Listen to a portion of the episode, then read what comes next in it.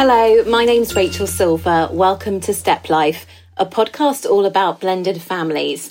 I decided to do a podcast on step families as four years ago I met my now husband and he had three children. I was a single girl living alone and going out with someone with children was a huge shock and completely new to me.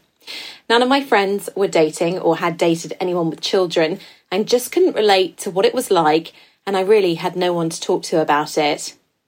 I hope this podcast helps anyone in a blended family, whether you're a step mum, step dad, the partner of someone with kids, a biological birth parent, or biological or step grandparent, or if you grew up in a step family. I also hope it gives some insight to people not in blended families about what it's like and it raises awareness as blended families are currently the fastest growing form of families in the UK. In this series, I speak to people in blended families and find out more about their situation, as well as a psychotherapist who specialises in step families, a family lawyer who deals with step families, divorce, custody, and financial settlements, and a co parenting coach who helps divorced or separated parents get along better and co parent together. The series was recorded a few weeks ago before lockdown. However, in light of coronavirus, I wanted to talk about it and how it's affecting and impacting step families. The UK government has allowed children in separated families to move between households in lockdown if their parents are separated. For some people, this has been positive, with a change of scene for children by moving between different homes, and it also gives parents some respite from homeschooling or to focus on work. However, for others, they may not have seen their children for weeks if communications with their ex or children has broken down, or if their ex partner lives far away, or if someone in one household is self isolating or vulnerable. For separated parents, this period may have provided the opportunity to stop pointless arguments, point scoring, and just pull together, while for others, it may have caused even more problems and disagreements, such as arguments over maintenance, custody, or parenting. Scylla Apeening is a stepmom and she also has her own children.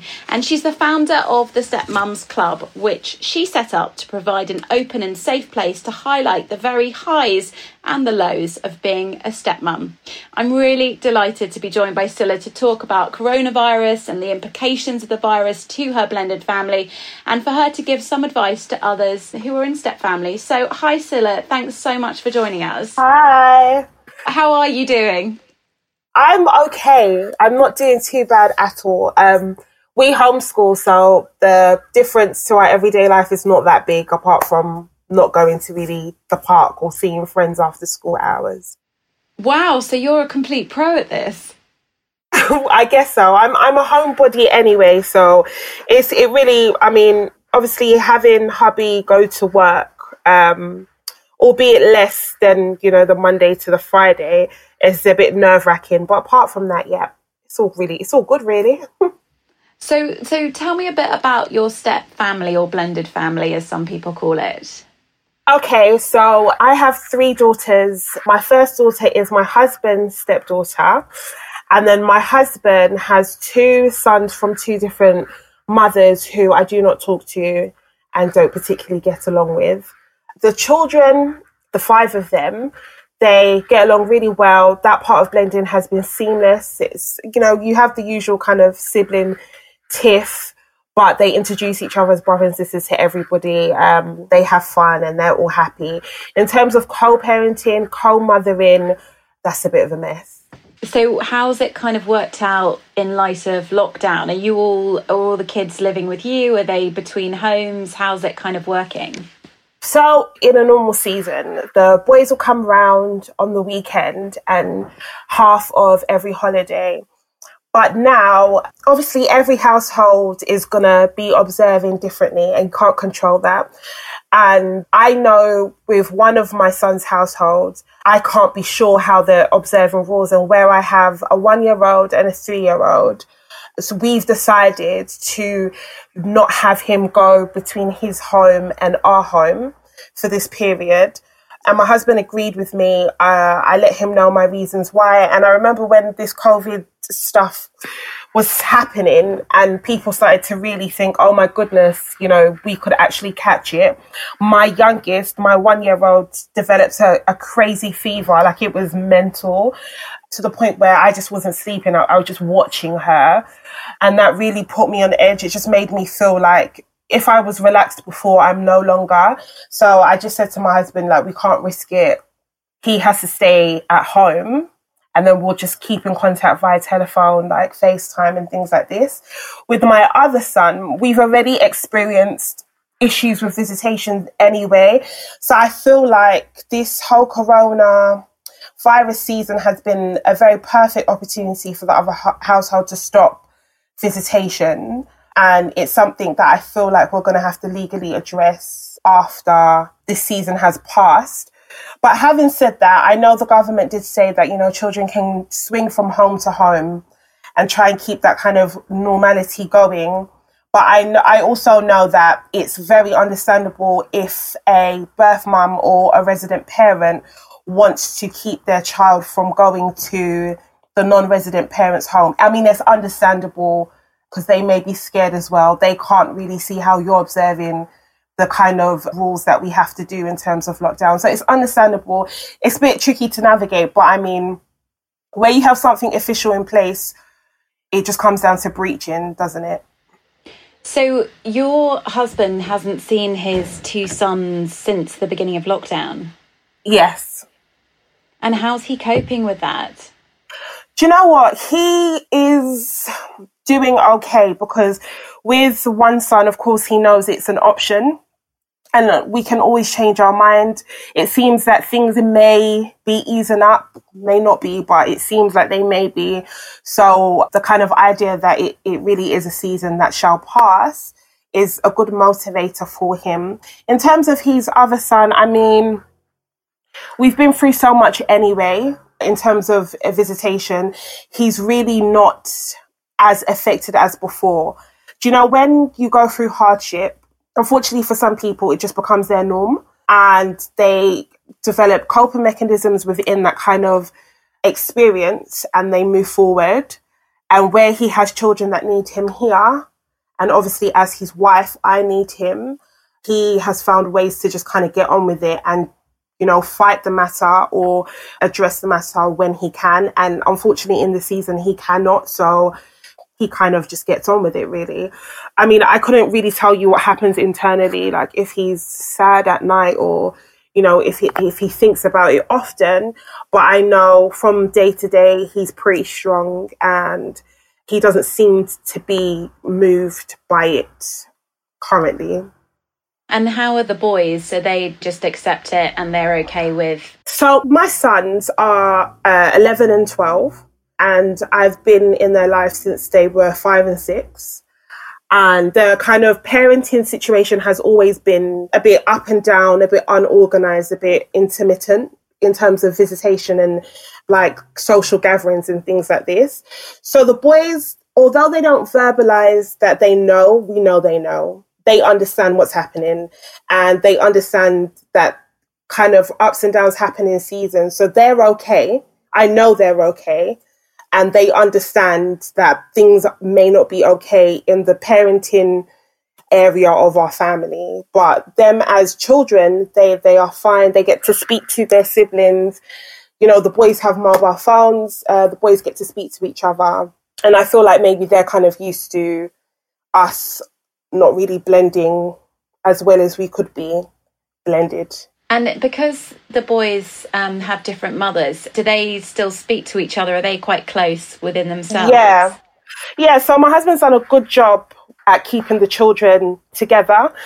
Like I said, they do feel that they're siblings, that they love each other, care about each other, want to find out about each other and where the boys are older than the girls. Um, and they have mobile phones, they can reach out, they do reach out especially if they want money. um, so they we have that communication with them. I mean, there are some times where you know, uh, one of my sons will just ring and he'll literally have his ask for his dad, and then he's just talking to his sisters, and then he comes off the phone. And in in in the in the sense that he doesn't speak to you, is that what you mean? No, no. uh, Well, no. He he wouldn't outrightly ask to speak to me, but there's times where I do take the phone and I'll I'll say things like, you know, I'm still alive in case you're wondering, like I'm not dead. Do you know what? I think that's quite natural for boys, though, and that age. Yeah, exactly. I I just feel like I mean, they kind of treat me the same way they treat their sisters anyway. They're just very like unless you kind of say, "Come sit down and talk to me," or "I want to show you something." They're very like to themselves. Like the, the females are very much like, "You guys do girly stuff, and I'm gonna play fight with my dad." They've taught me how to be a boy mum. I think it's very different from being a girl mum. And I just feel like like boys are just that way, aren't they? They just come chill when food is ready. They will tell you like little snippets of their life until you kind of pry a bit. And as they get older, they get a bit more anti-social, don't they? Well, in my experience anyway. Um, and I've kind of seen that with my male cousins and stuff like that. They're not really involved unless it's maybe a party, unless there's like a deliberate gathering. They're just kind of there doing their own thing. And that's okay with me. I don't, I don't feel any kind of way. I don't feel like, oh, come sit on my lap and tell me about your feelings. Like my, my daughters do all of that stuff. It's enough. And how how are your daughters feeling about not seeing their brothers? um, they're used to it. I mean, before the Corona season happened, there was a very long period where they didn't see one of their brothers, and I know my three-year-old she cried quite a bit, and she would say things like she would say, you know, why doesn't he love me? Why isn't he calling me? I just miss him. Or there'll be times where she'll come and talk to me, and she'll say, oh, it's daddy's fault why doesn't daddy just go and get him? Why isn't he not picking him up anymore? It's daddy's fault. And obviously, a three year old is really, really hard to rationalize with them and try and make them understand it's not what they think. So that was really sad for us. But, you know, now she gets it. I mean, she's still three, she's almost four, but she gets that there's just going to be some times where she doesn't see her brother. And now that she has the option to call, I think it's made her okay. My nine year old, she she just gets it really. We're quite honest with her anyway, so she she understands a lot of what's happening. She doesn't understand why it's happening, but she just she accepts what we're saying, and she just kind she just kind of waits until her brothers appear again. So, because there's been obviously custody issues with your sons, the actual impact of coronavirus hasn't changed so much of your family unit, apart from the fact that you have said to your husband, look, it's dangerous, the kids coming and going, just because we can't control what they're doing in their homes. Yeah, so there hasn't been any custody issues, no, it's just visitation issues. So that's different. But between all three households, we don't know what's happening in each household. And I think in situations like this, you have to put yourself in each other's shoes. Where, say, one parent would want to keep visitations happening and another parent didn't want to, it just makes more sense for that child to stay where they normally stay in their residential home because at the end of the day, you don't want to feel scared for your child. You don't want to be worried, and you can't impact any kind of rules or opinions in the other person's household. It's just impossible for you to do that. So I feel like we're very understanding as a family that although visitation may be impacted, at the end of the day, you know, God forbid, if, you know, the child was moving from home to home and something did happen in terms of catching the virus or symptoms of, you know, what what would you say? I'm sorry. It, it wouldn't be good enough, would it? So it's just best to ride the season out knowing that it will end. Obviously, if this was a permanent thing and this was life forever and ever, that's a different conversation. But we all truly believe that this is a season and it will end. So I think it's understandable if, you know, parents are acting, I mean, selfishly or out of fear or just being difficult because they can. I mean, you just have to start giving out passes because when this season is over, it can be back to business. Yeah, I think you have to, like you say, have a sort of understanding that this isn't yeah. normal times and you kind of have to just adapt. And you may not, for example, have the children full time normally, but maybe you have to if someone is self isolating in the other home or vulnerable, or like you say, you can't control what they're doing. But yeah. I suppose in reality, not everyone agrees with that. And that's where you can have disagreements and problems. Absolutely. But at the same time, you have to just kind of look into yourself and weigh up what you can control. Like, for example, you've had your children, like, say, the stepmom has had their stepchildren every weekend or, you know, half of the year and the other half they're with their mum or their resident parent, right? Coronavirus has happened and the resident parent is saying no i'm going to stop all visitation because let's just say she's operating from a place of fear. Obviously it may look to you that she's being malicious or this is a perfect reason for her to pull visitation for her own kind of selfish needs or maybe just to suck it to us whatever the reason may be you can't control what she's doing. Like, it's not like you can put out an application for court and then go and fight it. There's nothing you can do in, in, in this process because everybody we all understand we're in a pandemic. The best thing for you to do is to actually not get yourself wound up. You look at the situation and you see what you can control and what you can't control. If you've decided, or if you can plainly see that I can't control this, you have to then say to yourself, I'm not now going to engage in an argument that will result in nothing. I'm not going to now constantly express my negative feelings towards this situation and the outcome still be the same because you're going to put yourself in a negative headspace and you won't be able to pull yourself out until you just accept what is happening. People are upset that they can't, you know, just go into Asda and walk out like they used to if you want food, you're going to have to queue up. You just have to accept it. You can't fight. You can't argue. You just have to queue. Do you know what I'm saying? You have to accept what you cannot change. And when you can change it, absolutely use that energy that you preserve to do that. So, with um, communications with your stepson's mothers, does your husband deal with that, or do you ever speak to them and get involved?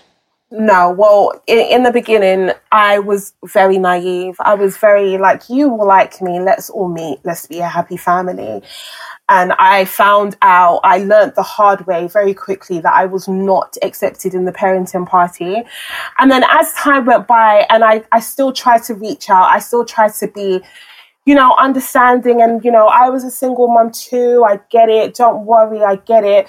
I, you know, the consistency of you're not welcome kind of just hit me in the face. And, there was indirects. So I've never had like a direct conversation, but there was indirects attacking my character, my motives, and what I see myself as in terms of a stepmom. And at that point, I just told my husband that I am now disengaged. Anything to do, you know, with any drama that's happening, anything like that, just drop me out because at this point, I would be crying for no reason. I will be blamed for children not seeing their father. My whole character was getting dragged. Like, I was being accused of things that I, I wasn't even doing. And to me, this was a wow. It's just like, you know, what have I done? What have I done to you? So I was just, I, I started to get anxiety. It's like, oh my gosh, it's the weekend now you know, or after drop off, it's like I'm, I'm looking at my husband's phone. What text message is going to come through? What's going to happen? I just couldn't. I couldn't. And even speaking to you now about my thoughts and my feelings and my experience, that was, you know, trying to be muted. Like I, I wasn't allowed to talk about my experience and my feelings because, you know, it was indirectly speaking about other people but my feelings are valid. I should be allowed to speak about it. So all all these kind of things just made me feel like, you know what, I, I can't be involved. Like this kind of side of things, I don't want to be involved. And when the children do come round, there'll be times where I feel like, okay, I can't manage. I'm just to go out and be with my friends. But of course, the way I see things now is that I'm a stepmom in the first place to support my husband in whatever he needs me to support. And then secondary to that, whatever the children feel like they need of me, if I can give it to them, I'll definitely give it to them. But I am behind my husband as opposed to by his side when it comes to parenting the boys, if that makes sense. No, that completely makes sense. So if he, for example, if you wanted to go on holiday with the boys, would yeah. he sort it out with their mums and then tell you, or would he discuss it with you, let's go these dates and then speak to them? Yeah, I mean, that's impossible for that to happen in my household. Me and my husband, we understand that we are actually the team and everything that we want. As in, I didn't come to my husband and said, I'm now in disengaged, deal with it. I had to speak to him. I had to make him understand. I have, I had to, you know, have him agree. Do you understand? The same way, anything that pertains to him in life needs to come through me first. So whether it comes to his children, you know, any kind of relations, him wanting to quit work, find a new job, anything, it needs to be a discussion with me first. When we've sorted out our thoughts and feelings concerning it, then you can branch out and speak to whoever else you need to speak to. But I am the first port of communication and that is my thought process about anything that I do in my life, as in we are one we are a team and no one can pierce through that team. Like it's just me and him and then the children are underneath us and everyone else is underneath them. I think that the way that you sort of describe that and speak is amazing. And it's something that we should all try and strive to be like. But in the moment or at the time, it can be so difficult in reality. Absolutely. Don't ever think that my today was my two years ago or my three years ago. Absolutely not. There'll be times where I felt so violated. Like, though I, I, can't really think of a prime example, but there's definitely sometimes where I've been an afterthought and it's just like, what? Like, like if you feel like you've made the decision, why are you chiming me in now? Kind of thing. I've had those kind of situations, or there's been times where he's been feeling a certain way about something that I'm doing or not doing, perhaps, and he hasn't spoken about it, but he's acted out. There, there's there's there's cases where extended family know about situations that I wish that they didn't know about pertaining to our blended family. You know, there's there's been things like that, but we've had to talk it through. And I'm very I am what I call confrontational, but in a very positive way. I don't like there to be a problem and then I just have to kind of pretend that it's not there. If there's an issue, I need to confront it. And I'm very much like at the end of all my kind of sentences when I'm trying to confront a situation, it's what now? That that is my end. What now? What is the the resolution? What is the result? How are we moving forward? I can't stand any kind of situation where we're arguing, we're arguing, we're arguing, and it's like, okay, I understand how you feel, and then that, that's it. It's like, okay, so our action points are now what? And I was very persistent in that way with my husband. It's like, sit down, we need to talk, sit down. And don't get me wrong, he pushed back. It's like, I don't want to talk about this loads of conversations about, oh, Priscilla, you don't understand how I feel. You're not a dad. No one's taking your kids away. No, you don't have to go from household to do pickups and drop offs. You this, you that. Very much like you don't get it, Priscilla. And it's like, okay, what now? Are you going to make me understand? So we had to have them conversations where he had to search in himself and try and articulate how he was feeling and what he wanted me to do to help and how I'm not helping. So now he says, you know, Priscilla, when I'm saying negative things about my situation or I'm venting, I don't need you to drop your negative bombs as well. So if he's saying, "Oh my gosh, this is crazy. I hate this," and I'm like, "Yeah, this is crazy. This is disgusting. This is," he doesn't need that. He needs me to either be silent or to try and get him out of that. But this was all kind of trial and error. This was lots of talking. This was loads of crying on my part. This is loads of I didn't sign up for this, and you know this is affecting our marriage. Like, do you want to be married? Because you know I can walk away. All all of them conversations happened, and now we're at a place of you protect me, I protect you, we protect the family.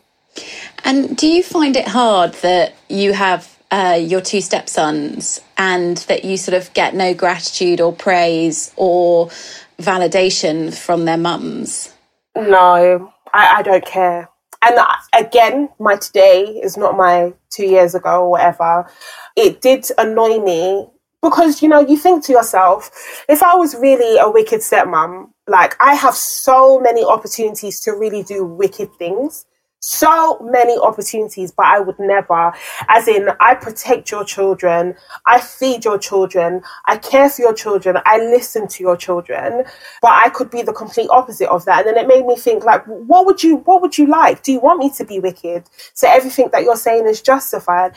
And then I just had to have a word with myself, like Priscilla, like like why are you really why are you like being nice? Why do you care for these children in the first place? They are you know, they are from my husband and I love my husband. Anything attached to my husband, I love my husband. I didn't meet, you know, my sister in law or my husband's nieces and nephews or any ones of his friends or family and thought, I love you for who you are. No, I love you because my husband loves you in the first place. Secondly, to that, I see you. You're a child. You need things. There's things you cannot do without an adult. I do that for you because you need this adult, you need this person. And then the third thing is, I know you now. I've built this communication, this affection, this love for you. I, I, see you as mine. I recognize you as mine. I'll protect you and nurture you and love you like you're mine. I don't care who sees it, who has an opinion on it. The same way I don't care who sees my motherhood from the girls that I birthed and who has an opinion on that. Like, this is how I do things in my home. And I don't need a thank you from anyone else. The proof is in the pudding. The children are happy. The children like me. The children call on me. The children tell me things. Do you understand? Like the children are not horrible to me. That's all the thanks that I need. I, I don't do this for validation. Again, you know, I, I don't say it like this is an easy kind of space to get into because the fact of the matter is these are not your children and you do your very best for them. Why wouldn't you get a thank you? But also that's my husband's job. It's for my husband to say all right guys it's mother's day. What are we going to do for my wife? Let's go out and buy her some gifts. Okay guys it's my wife's birthday or for him when we're in bed alone together to say, you know what, I'm so thankful for you. I, am so glad that you're here to support me. I'm so glad that you're here to help me sign papers and read through things so I don't get it wrong and fill applications. It's for my husband to really be that cheerleader and to let me know that he loves all that I am for our family. Nobody else can really speak to my heart better than him anyway.